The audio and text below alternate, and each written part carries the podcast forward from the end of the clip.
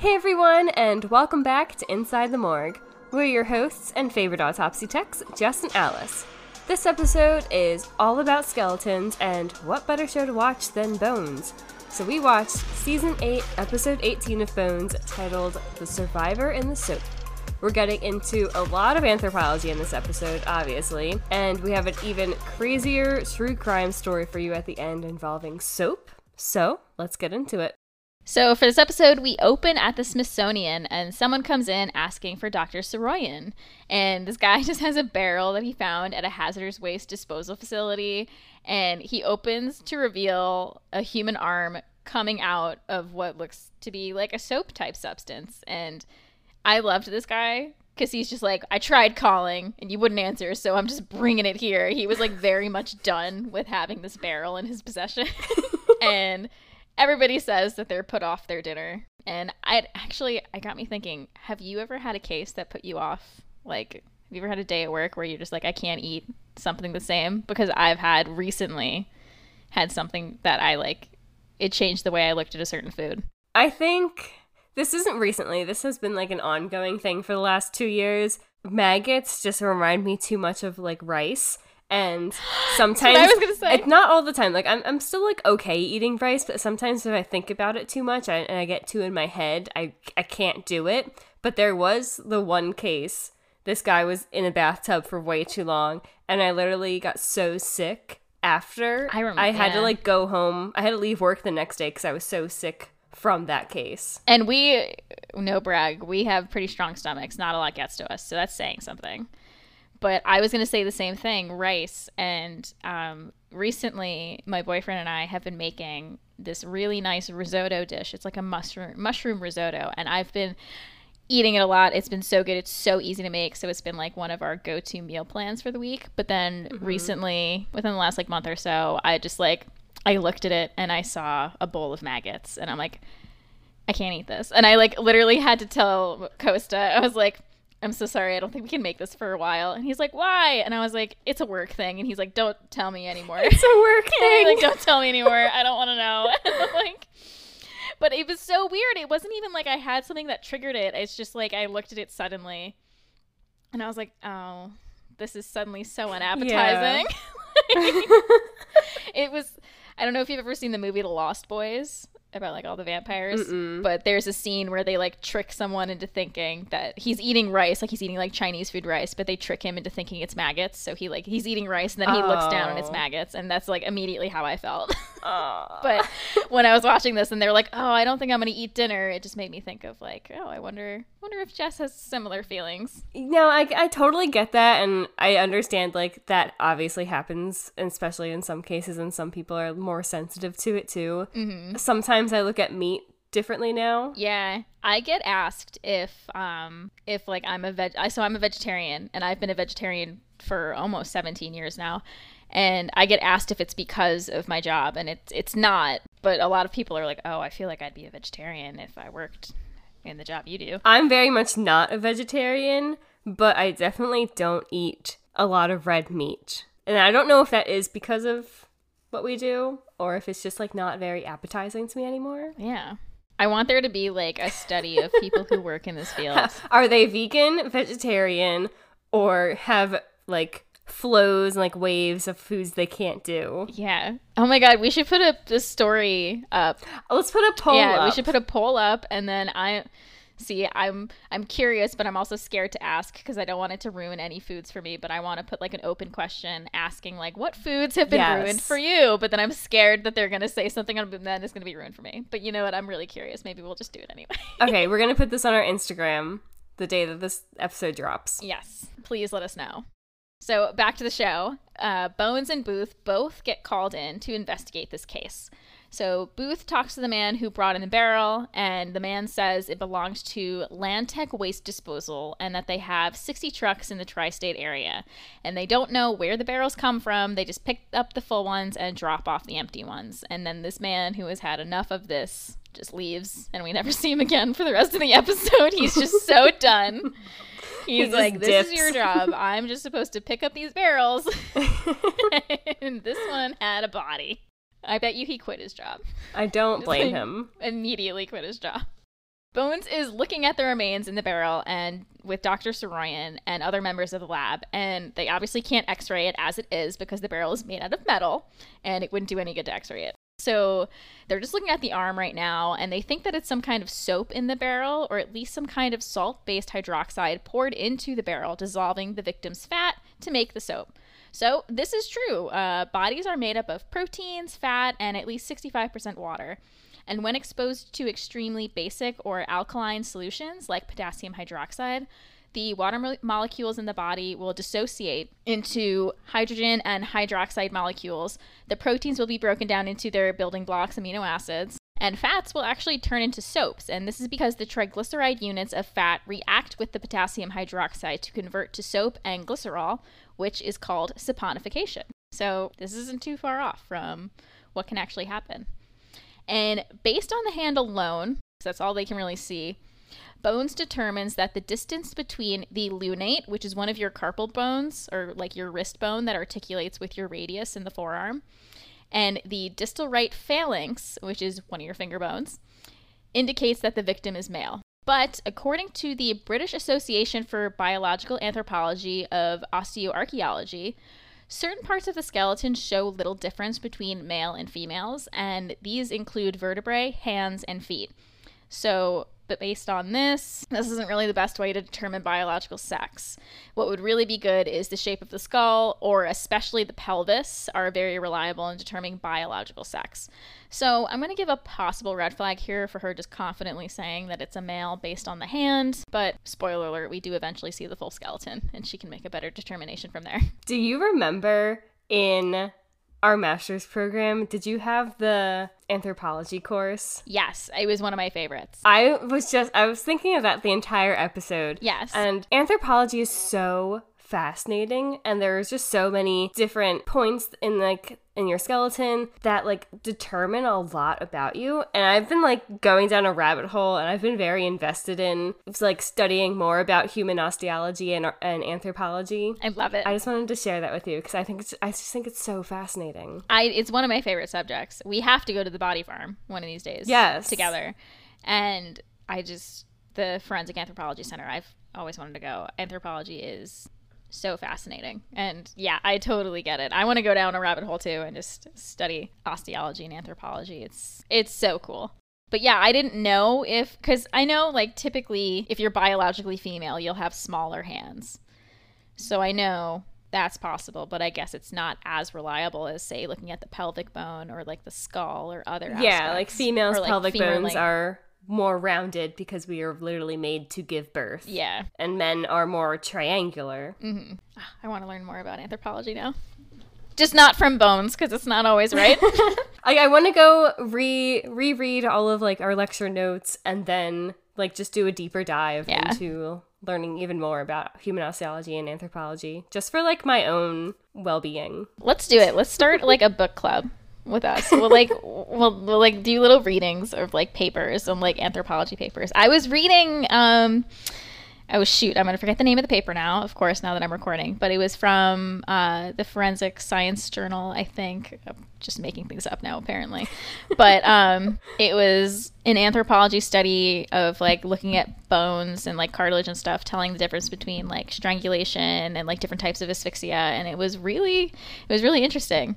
And it got into all the nitty gritty of anthropology, and I was like, God, I miss this. I, I know. like- I, I even re-listened to Crime Scene Queens' episode of Skulls. They had a part one and a part two, which is super fascinating. Such a I highly listen. recommend you guys go listen to that those episodes and their entire podcast because they're awesome. we love Shelley and Laura. And I was just like, wow, like I want to learn even more. I love learning. Yeah, I remember that episode. I remember talking to them about that episode when we um we did our like uh, collaboration with them when we were just chatting forever and we talked about that episode and we were we were both fangirling. We're like, we love the skull episode. Skulls, skulls, skulls. Skulls, bones. Love skulls. I will say that is like such a theme of different people I've met that like work our job that I've um everybody has like something skull relate like a picture of something skull related. Like i met i met a woman who was an autopsy technician and she had like little skull earrings. And like her like cell phone case had little skulls on it. And i know you have a cell phone case that has skulls in it. Like we all have little skulls on I have a, a black skull with like fake succulents coming out of its head on my desk, and I have a little candle skull, and I have a little crocheted skull. i have a skeleton I have a full skeleton Yes. on my desk. I have a skeleton that we we we have a little Christmas tree in our apartment that we just never take down. We just decorate it for different holidays, but um, the skeleton constantly stays on there because it's always spooky season when you live with an autopsy technician. So Yes. Slowly turning my house into spooky season all year round. just buy Halloween decorations as home decor. so anyway, um, back in the show, they also think that it would take about 24 hours for the chemical to actually dissolve the victim down to the bone, but they're adding about 12 to 24 hours for the soap to harden and set. So the victim was put in the barrel probably at least 36 hours ago. And they're able to like open the bottom of the barrel and push this like hardened soap material containing the rest of the skeleton remains out so that they have a clean body to examine from there. And so they're digging this skeleton out, and they say that the skull has a broad nasal aperture, which is like the pear shaped bony inlet of the nose. So, like, if you're looking at like a traditional picture of a skull, it's like that little hole where you, in the middle of the face, where you would imagine a nose would be. And they also say that there's a rounded nasal sill, so this is like the soft tissue bridge around the nose, and a protruding mandible, which is your jaw. All of this, along with the shape of the skull, suggests that the victim is West African in origin. There are no osteoarthritic osteophytes. These are bony outgrowths, usually associated with degeneration of cartilage, which happen with age. So they're giving him an age range of 20 to 30 years to help with uh, Angela's facial recognition. They see areas of bone lesions of the skull that could be bone cancers or treponematosis, aka yaws. And we give this a green flag because yaws is an infectious disease that affects your skin, bone, and cartilage, and it's a tropical disease common in children of Indonesia, West Guinea, Haiti, Colombia, West Africa, and parts of Brazil. Therefore, they think that this victim possibly grew up in West Africa.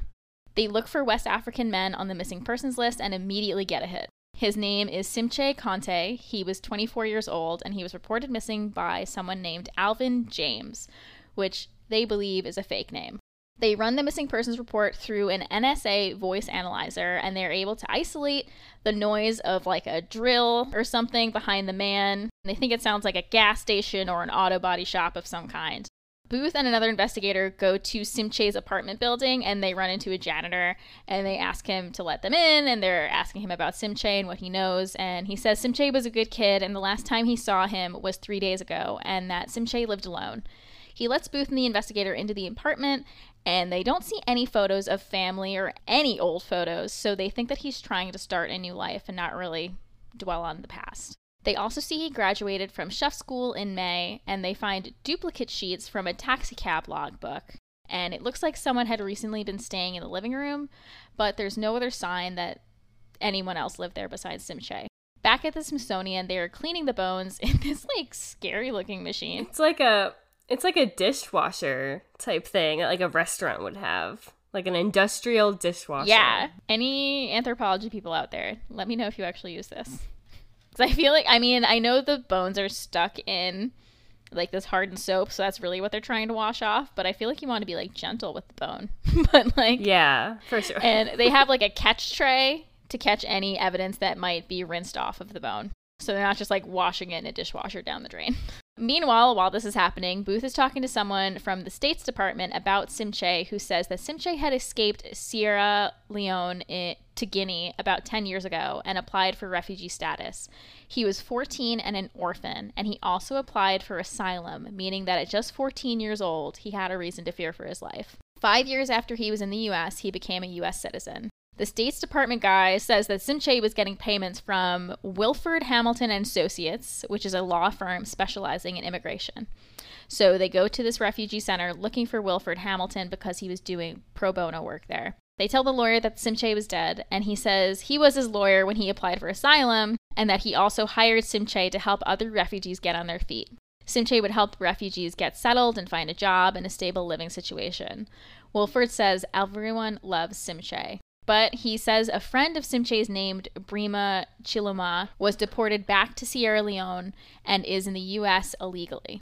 Brima asked Simche for help, but Simche told him that he couldn't help him if he was in the country illegally. Brima was deported for almost killing a man in a street fight. The state wants to take over the case, which Booth isn't happy about. I feel like this is a theme in like every one of these shows that we watch. Like everybody's in a pissing match about like jurisdiction. NCIS like, did it. Now they have to show. bring it up at least once. They have to bring it up like at least once. like, someone's gonna try to take this case from me, and they're like, "No, you're not." And then it's like a race to solve it because someone's trying to take over the case. So Angela is able to track down the cab company from the logbook that Booth found at the victim's apartment. They think that the cab company is like the auto garage noise that they heard in the background of the 911 call. And they think that the person who was calling was Brima because he would have used a fake name like Alvin James because he was supposed to be deported. But if Brima killed Simche, why would he report it himself? Angela asked for dispatch logs from the cab company to compare the voice on the 911 call to see if Brima is the one who made the call. When examining the skeletal remains, they note that there's no remodeling or healing in the bones of the ribs, which means that the fractures occurred close to death, so they didn't have time to heal before he died. They don't see anything severe enough to be the cause of death right away, but they do see a number of antemortem, which is before death, like during life, injuries based on bone remodeling, which include a fractured tibia, which is one of your shin bones, your clavicle, or his clavicle, and his mandible, which is his jaw, which all date back to his childhood. There is bone deformation in the vertebrae, knees, and feet from carrying heavy loads barefoot. There is also asymmetry of the shoulder joint, which Bone says is common from repeated use of an AK 47. So she says, like, when you hold the gun up to your shoulder and, like, the massive, like, fire, the kickback would, like, mess up one of your shoulders. So we couldn't find anything scientific to back this up, but I think it makes sense that repeated stress of the bone can cause the bone to basically become curved in response to the pressure and strain and these changes can become long lasting. So we'll give this a green flag. So it looks like Simche wasn't just a refugee from Sierra Leone, he was a child soldier.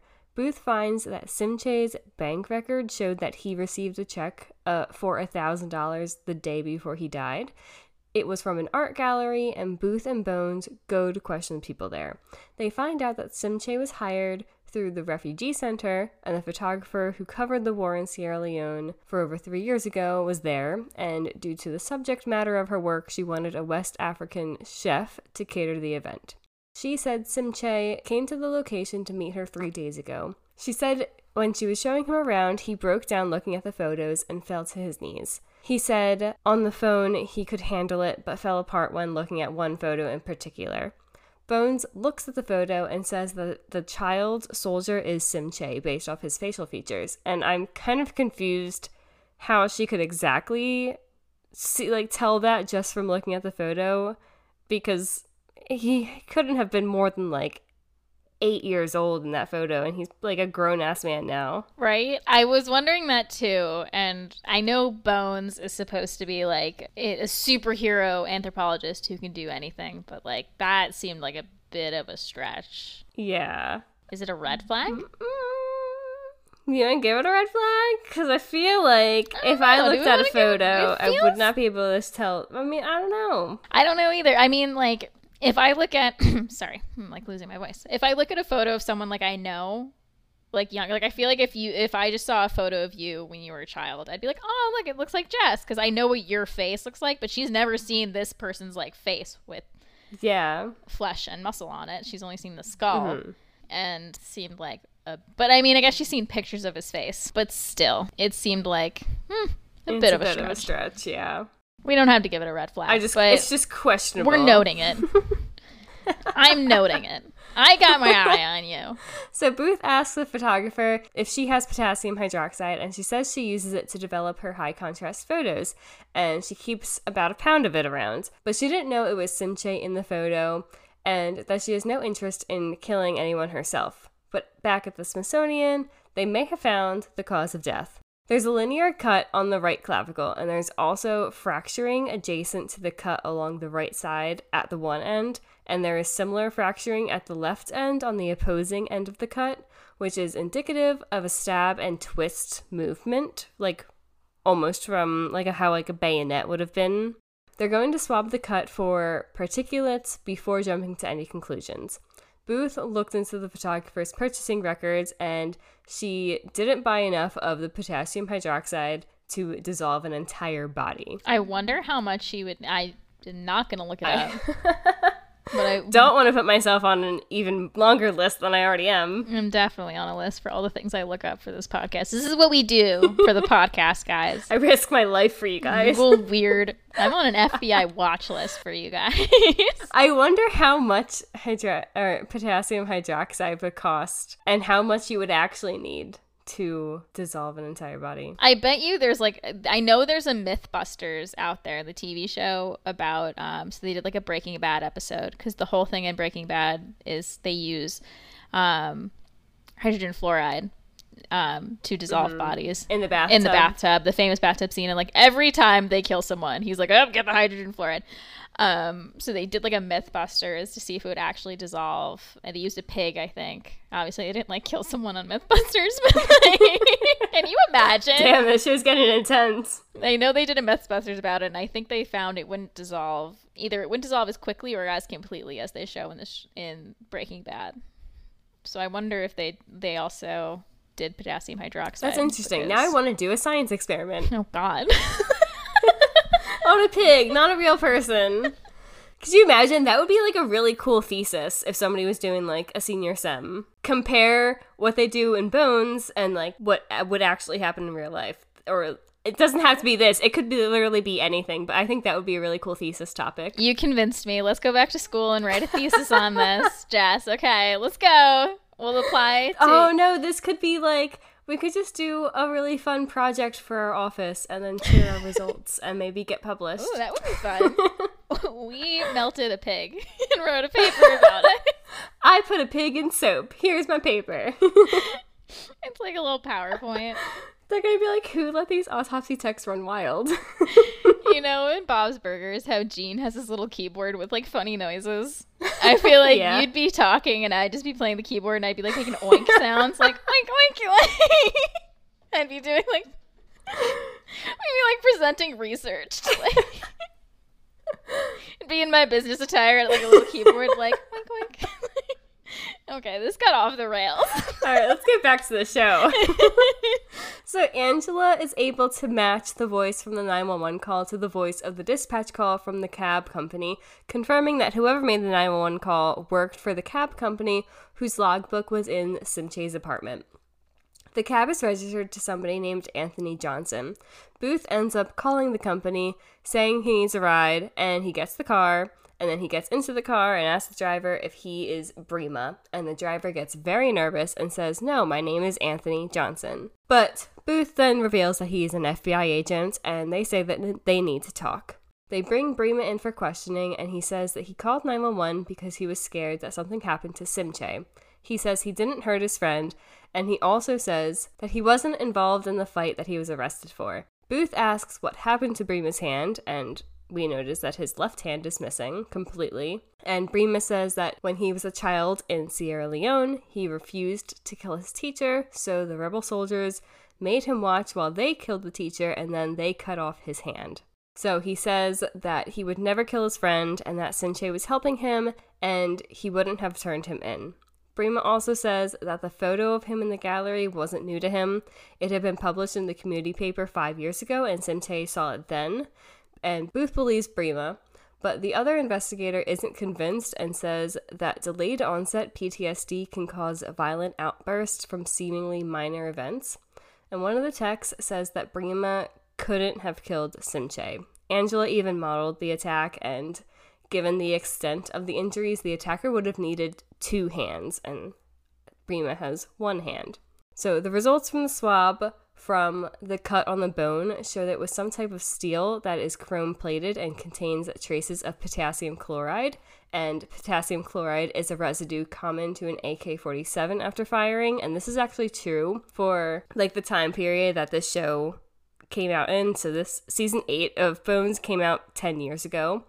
And nowadays, they, I think they've taken away a lot of the potassium chloride in their gun and like in the cartridges and like firing things that they use. And it's all chrome plating for the critical parts. So they have less potassium chloride nowadays. Interesting. I didn't know that. I found some website and I I'm not a big I don't know anything about guns or any kind of like parts of guns. And I was confused reading it, but it said that nowadays chrome plating for critical parts of like military weapons is more common than like back in the day when they used mostly uh, potassium chloride.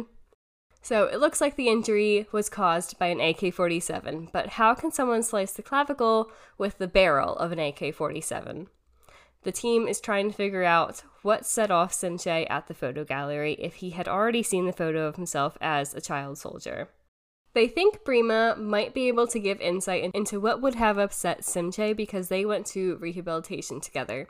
Bones, Booth, and Brima. wow, say that three times fast. I that alliteration. They all go to the gallery and find the photographer taking the photos down. She says she avoided exhibiting these photos for years, and she was right to. Brima walks through the remaining photos in the gallery and says that his life was so horrible. He starts looking through the photos and pointing out boys that he knew. The photographer says she was trying to help by calling attention to what was happening. This part like broke my heart. This part was so sad. He's like, I know that boy, and I knew that boy, and I knew that boy, and he's just like walking around like kind of in a daze, just like Yeah. I knew I knew this person, I knew this person. It was really he like falls to his knees in the middle of the gallery. yeah, yeah. So just then, Brima sees a photo and starts screaming, no, and breaks down crying.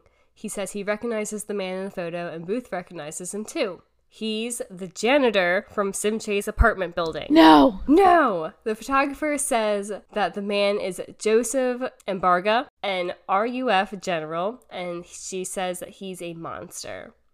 Brima says he was responsible for recruiting thousands of child soldiers. He disappeared after the war, so Booth thinks that Simche saw this photo and threatened to expose him after realizing that he was working in the building. Bones then asks if Booth is sure that it's the man from the apartment because it's years later, but didn't she just pick this pick Simche out in the photo when he was like 8 years old and now he's like 20 something or 30 something? Years later, but you can do it, Bones. You can do it. This set me off because I was like, so this man is an adult in this photo and an adult now, obviously. And Booth saw him like yesterday. So Booth is much more likely to recognize a man in a photograph, an adult man who is just slightly younger in a photo. Like yeah, Like, like his then, facial like- features really didn't change Yeah. much, but going from a boy to a man, come and on. then like and also like you've only seen the skeletal remains of this man. She's like when she said that she's like Booth, are you sure? Like this is years later, and Booth is like, yes, I saw him yesterday. like I know this man. Booth's like just like- because you can do it doesn't mean I can't. She's like, listen, I'm Bones. You're not Bones, and I like. He, she was like basically like you're just Ken. I'm Barbie. Bones is everything. I'm everything. You're just Ken. Booth is such a Yes. Ken. Oh my god, in like a fun way. Because Bones is everything. Booth would get an I am Kenough sweatshirt and he would rock it. He would wear it all day. He supports his Barbie. I'm sorry. We we saw the Barbie movie. Amazing. We saw the Barbie movie last weekend and we had a very fun time and we've been quoting it. Everyone go see Barbie. Everyone is great. Thank you, Greta Gerwig.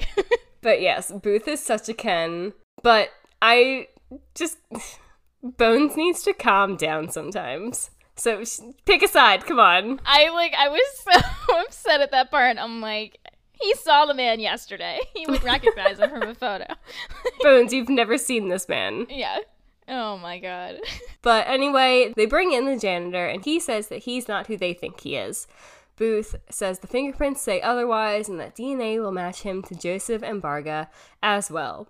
The man says that Embarga was never fingerprinted and that all DNA evidence was destroyed. He was so like he was the man, like the actor. He sounded like Batman. yeah, the actor did a great job because he was just like so stoic and serious and like, well, I heard Embarga was never fingerprinted, so I don't know how you're gonna get that. And I'm just like, oh my god, you're a super villain. But like honestly, like an actual monster. The actor did a great job in that scene. Yeah, he played a good villain. Yeah. Booth says that he can either confess to this murder or they're sending him to The Hague to answer for his 17 counts of crimes against humanity. The man says Booth is wasting his time. His name is Tony Dennis, and he either must be let go or granted a lawyer. So Angela was then able to find Joseph Embarga's voice from a pirate radio broadcast and compared it to the voice of the man that they had brought in for interrogation, and it's a match. And they had this cool like side to side of like the the audio they were comparing and like the voice that they just had in the recording, and they like overlapped the audio sound basically and it was like the same pitches in the voice and i'm just wondering if this tech actually exists and if it really does work Or uh, yeah, I want to know. I don't know anything about that kind of tech like obviously th- i know like voice recognition Right. is a thing but i just don't understand how it works like our voice is actually as unique as fingerprints. Like that's like so that's kind of what they made it seem like. yeah And it just I went down like a rabbit hole in my own mind of just like thinking I was like, well, people can do impersonations and like can somebody perfectly impersonate like like someone else's voice and is that like will it show up the same on this technology? Like I don't I was intrigued. because they did the same thing when they were doing the the cab call Yeah. and the, the 911 call and that's how they found Brima. Brima. Yeah. I'm just so curious now Because, I mean, like, what if I did my best British accent? Would I still come up the same?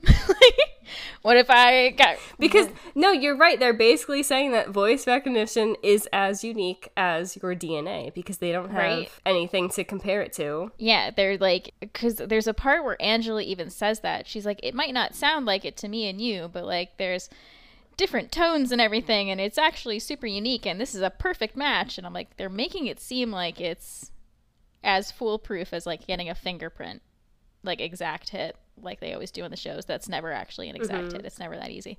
But yeah, So I'm I'm not calling a red flag because I don't know, but I'm just noting this mentally. there's a lot of iffy, iffy things mm-hmm. that I just don't know enough about to actually call red red flags. Like, that's like the overall of what Bones is. Like Bones is just a lot of iffiness.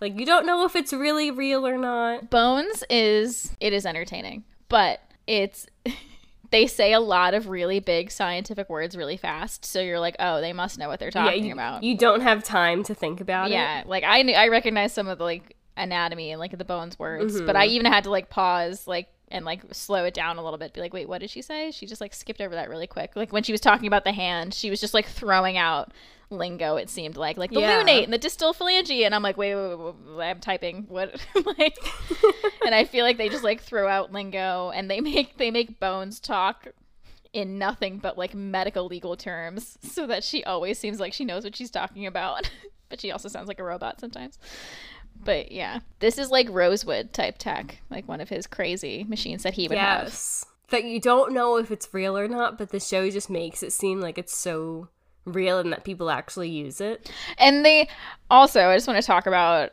they're like insane like technology like they just have these giant screens like these futuristic i don't even know if it's a screen it's just like it seems like something out of star wars like these hologram screens that are like displaying all of their info I wish we had that. right We have a screen in our autopsy suite that is not connected to anything just- and it does not just- work.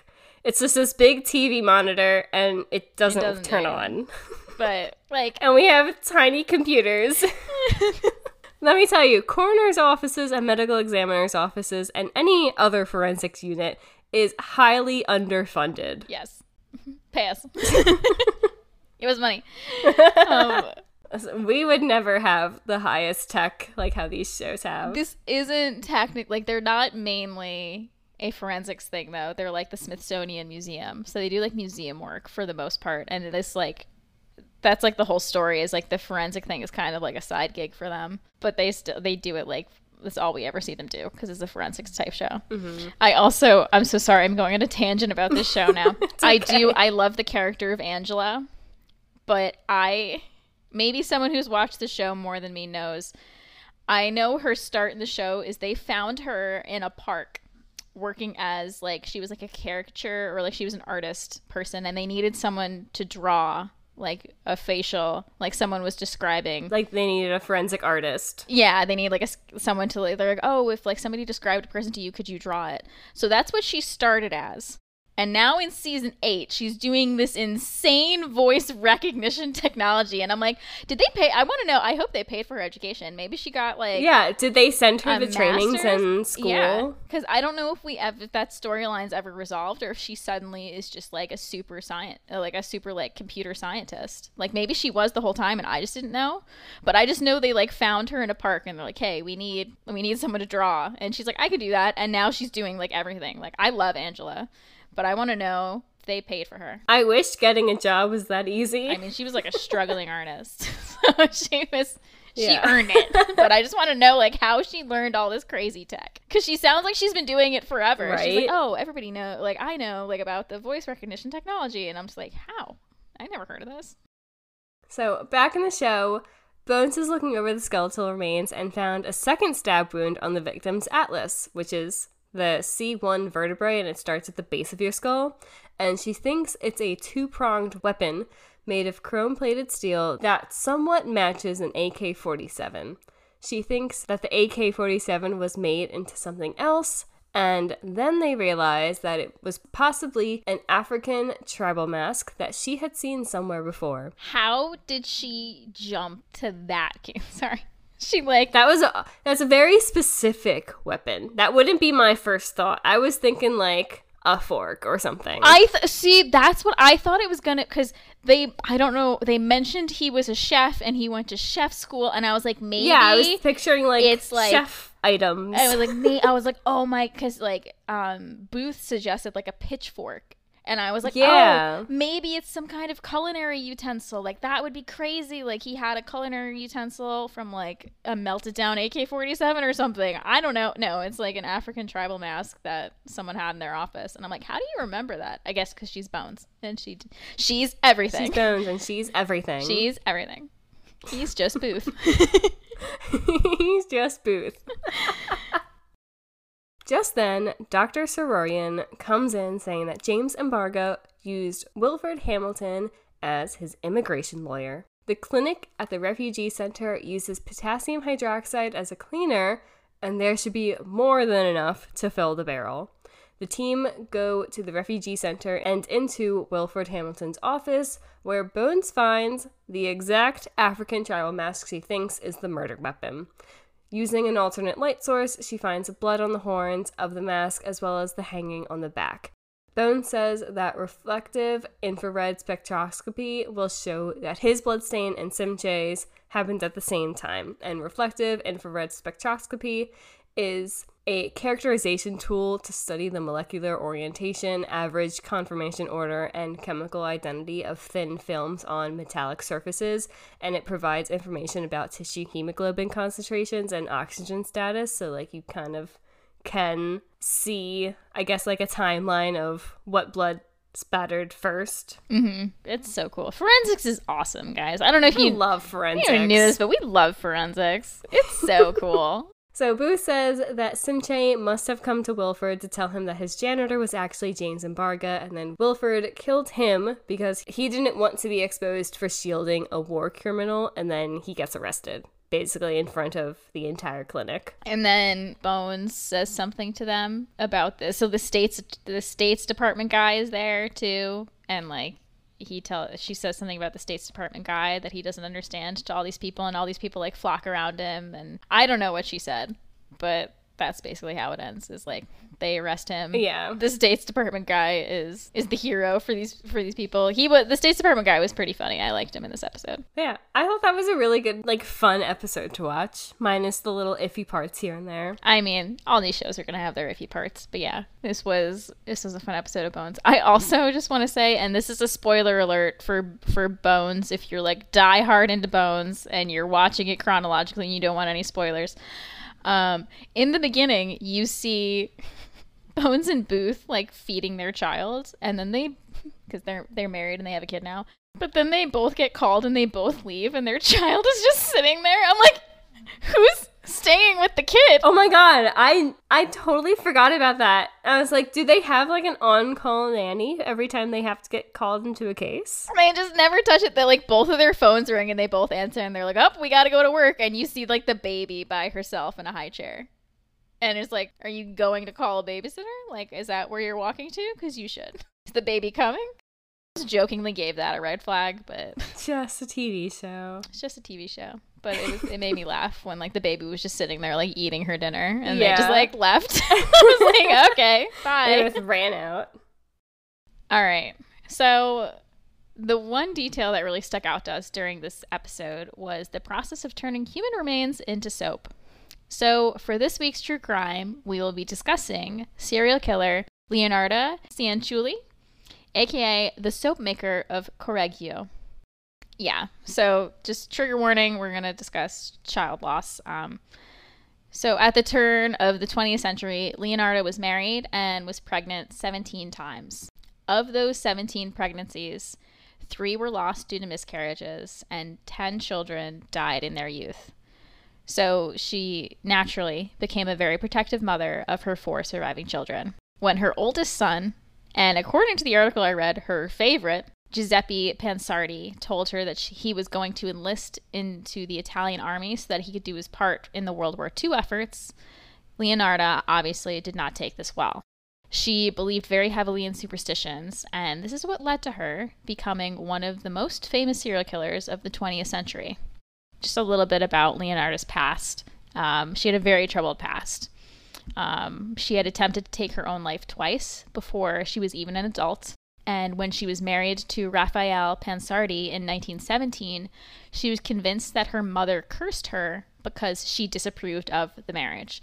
And her her child like how she lost so many children, she was convinced this was part of like a curse. On July 23rd, 1930, the Irpinia earthquake, one of the most destructive earthquakes in Italian history, struck near her home, and they were one of the thousands of families who lost their homes. So, due to her bad luck and her belief in superstition, Leonarda went to a fortune teller who told her, quote, In your right hand, I see prison. In your left, a criminal asylum. So today there's some evidence to suggest that Leonardo's superstitious belief were a sign of deep anxiety and depression. However, she continued to dwell on her mother's alleged curse and the fortune teller's predictions. So when Giuseppe told her in 1939 that he would be joining the army, she turned to what she believed to be the only way to save his life human sacrifice. And it's unclear where she got this idea from that this would save her son somehow. Um, especially because I believe she was uh, Catholic, like Italian Catholic, and like there's nothing that the Catholic Church or even like the fortune teller would have told her to lead her to believe that this would be the solution. So that's one of the things people don't know why she made this jump to like, oh, this is the only thing that'll save him. But she did go on to murder three women before being caught. Her first victim was a local quote spinster, and I want to make clear this is the article's word not mine. I'm not calling her this, but that's what she's described as. You don't need a man. You don't need anyone, okay? This woman was named Faustina Setti, and Faustina was going to Leonardo's home with the expectation of being set up with a husband. And Leonardo advised Faustina to write to her family telling them that she would be visiting a man abroad, that she was going to be setting her up with a man out of the country. However, Leonardo drugged Faustina with spiked wine and then murdered her with an axe. She dismembered Faustina and gathered the blood into a basin. She gave an official statement after her arrest and described the events as follows. This gets very gruesome and graphic, so I know you're listening to Inside the Morgue, so you maybe don't need a trigger warning for this, but just a trigger warning. This gets a little gets a little bit nasty. She said, I threw the pieces into a pot and added seven kilos of caustic soda, which I had bought to make soap, and I stirred the whole mixture until the pieces dissolved in a thick, dark mush that I poured into several buckets and emptied into a nearby septic tank. As for the blood in the basin, I waited until it coagulated, dried it in the oven, ground it, and mixed it with flour, sugar, chocolate, milk, and eggs, as well as a bit of margarine, kneading all the ingredients together. I made lots of crunchy tea cakes and served them to the ladies who came to visit. though Giuseppe and I also ate them. Ew. Jess's face right now. Oh my god. Yeah, it's bad. That's why I gave a little warning because it just the more she went on to describe it, the more yeah. unsettling it gets. So Leonarda also repeatedly took Faustina's life savings of 30,000 Italian lire, which is the equivalent of 1794 US dollars during that time, but when adjusted for 2020 inflation, that's the the time the article that I read was written, it would be about $332. Um, and Faustina had given her this money to pay her for setting up with a husband, setting her up with a husband. On September 5th, 1940, Leonarda murdered another victim named Francesca Soavi. Leonarda said she had arranged a teaching job for Francesca and made her write letters to friends detailing her trip. And then she repeated the same thing she did with Faustina, killing Francesca with drugged wine and an axe, and she disposed of the body in the same way, making tea cakes from the dried blood. Leonardo's third victim was Virginia Cacioppa, who was a noted soprano who sang for the famed La Scala Opera House in Milan. Leonardo promised her a job working as an impresario in Florence. And so, an impresario is someone who organizes or finances operas, concerts, or plays. And Virginia visited Leonardo on September 30th, 1940, and was her third and final victim was killed with the spiked wine and an axe. However, this time Leonarda disposed of the body by turning it into soap. Leonarda described the events after her arrest, saying the following She ended up in the pot like the other two. Her flesh was fat and white. When it had melted, I added a bottle of cologne, and after a long time on the boil, I was able to make an acceptable amount of creaming soap. I gave bars to neighbors and acquaintances. The cakes, too, were better. The woman was really sweet. Ew, that's so I- disgusting. I like had to take a break after reading that. I was like, this yeah. is unhinged. God, that's so gruesome. Virginia's sister in law became worried when she received a letter describing a quick departure abroad. And this sister in law had also seen Virginia going into Leonarda's house the night that she supposedly, quote, left for this trip. She reported Virginia's disappearance to the police, who quickly investigated Leonarda. And at first, Leonarda defended herself. However, this quickly caused the police to turn to her son, Giuseppe, as a suspect. And this being her favorite son, she finally broke down and admitted to everything. Her trial only lasted a few days, and she was found guilty of her crimes and granted a 33 year sentence 30 in prison and 3 in a criminal asylum. Which is eerily what The fortune teller was right. yeah. But I think this might have been like a self fulfilling prophecy type of deal. like she, uh, yeah. Leonarda died of cerebral apoplexy while she was in the asylum at 79 years old. Her murder weapons, including the pot she boiled her victims in, were donated to the Criminology Museum in Rome, where they still are to this day. That is, I did an episode on dark tourism a couple weeks ago. I would want to go there. This is a dark tourism spot for sure. I didn't know there was a criminology museum in Rome. if anybody's been yes, there, please. please, let us this know. This isn't one that came up on the list when I asked you guys, and I would love to hear more about if like what else they have at this museum. If they have this gruesomeness, they have to have some crazy things there. yeah. So I got this information from an allthat'sinteresting.com article titled How Serial Killer Leonardo Cianciulli Made Her Victims into Soap and Tea Cakes. I didn't read that at the beginning because it kind of gives the whole thing away. Um, but the article was by Katie Serena and edited by John Kuroski, and this will be linked in our show notes if you want to read more. I'm like in shock.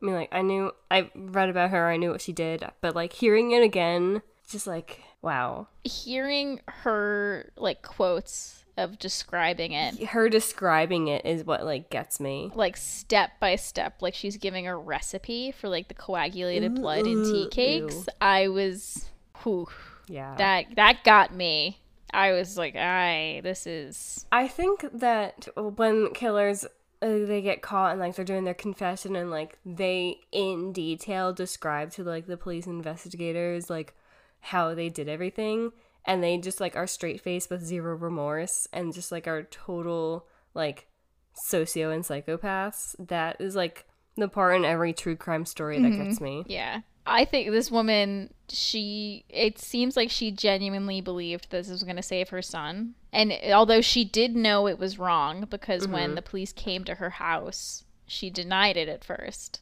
until they thought they were going to arrest her son and then she confessed but she so i feel like she was describing it probably in such an unhinged way like no you don't understand i had to do this but it's like you know you're very mentally unwell and you killed three innocent women this is not okay like This is not helping your son. yeah. I had never heard of this one, and it's it's a doozy. What a way to end the episode. I know. I'm so sorry, everyone. So we tallied a total of two green flags and one red flag. So, in our opinion, this episode of Bones does pass in terms of forensic accuracy, even though there's some iffies. But we got some iffies. We're giving some iffies. We'll let it slide today, Bones. Not next time. You're on our list. Thanks for listening to this episode of Inside the Morgue. If you enjoy our podcast and want to learn more about forensics, keep on listening. You can find us on Instagram at Inside the Morgue Pod and DM us with anything you want to talk about. We'll be back next week for a brand new dissection. Bye. Bye.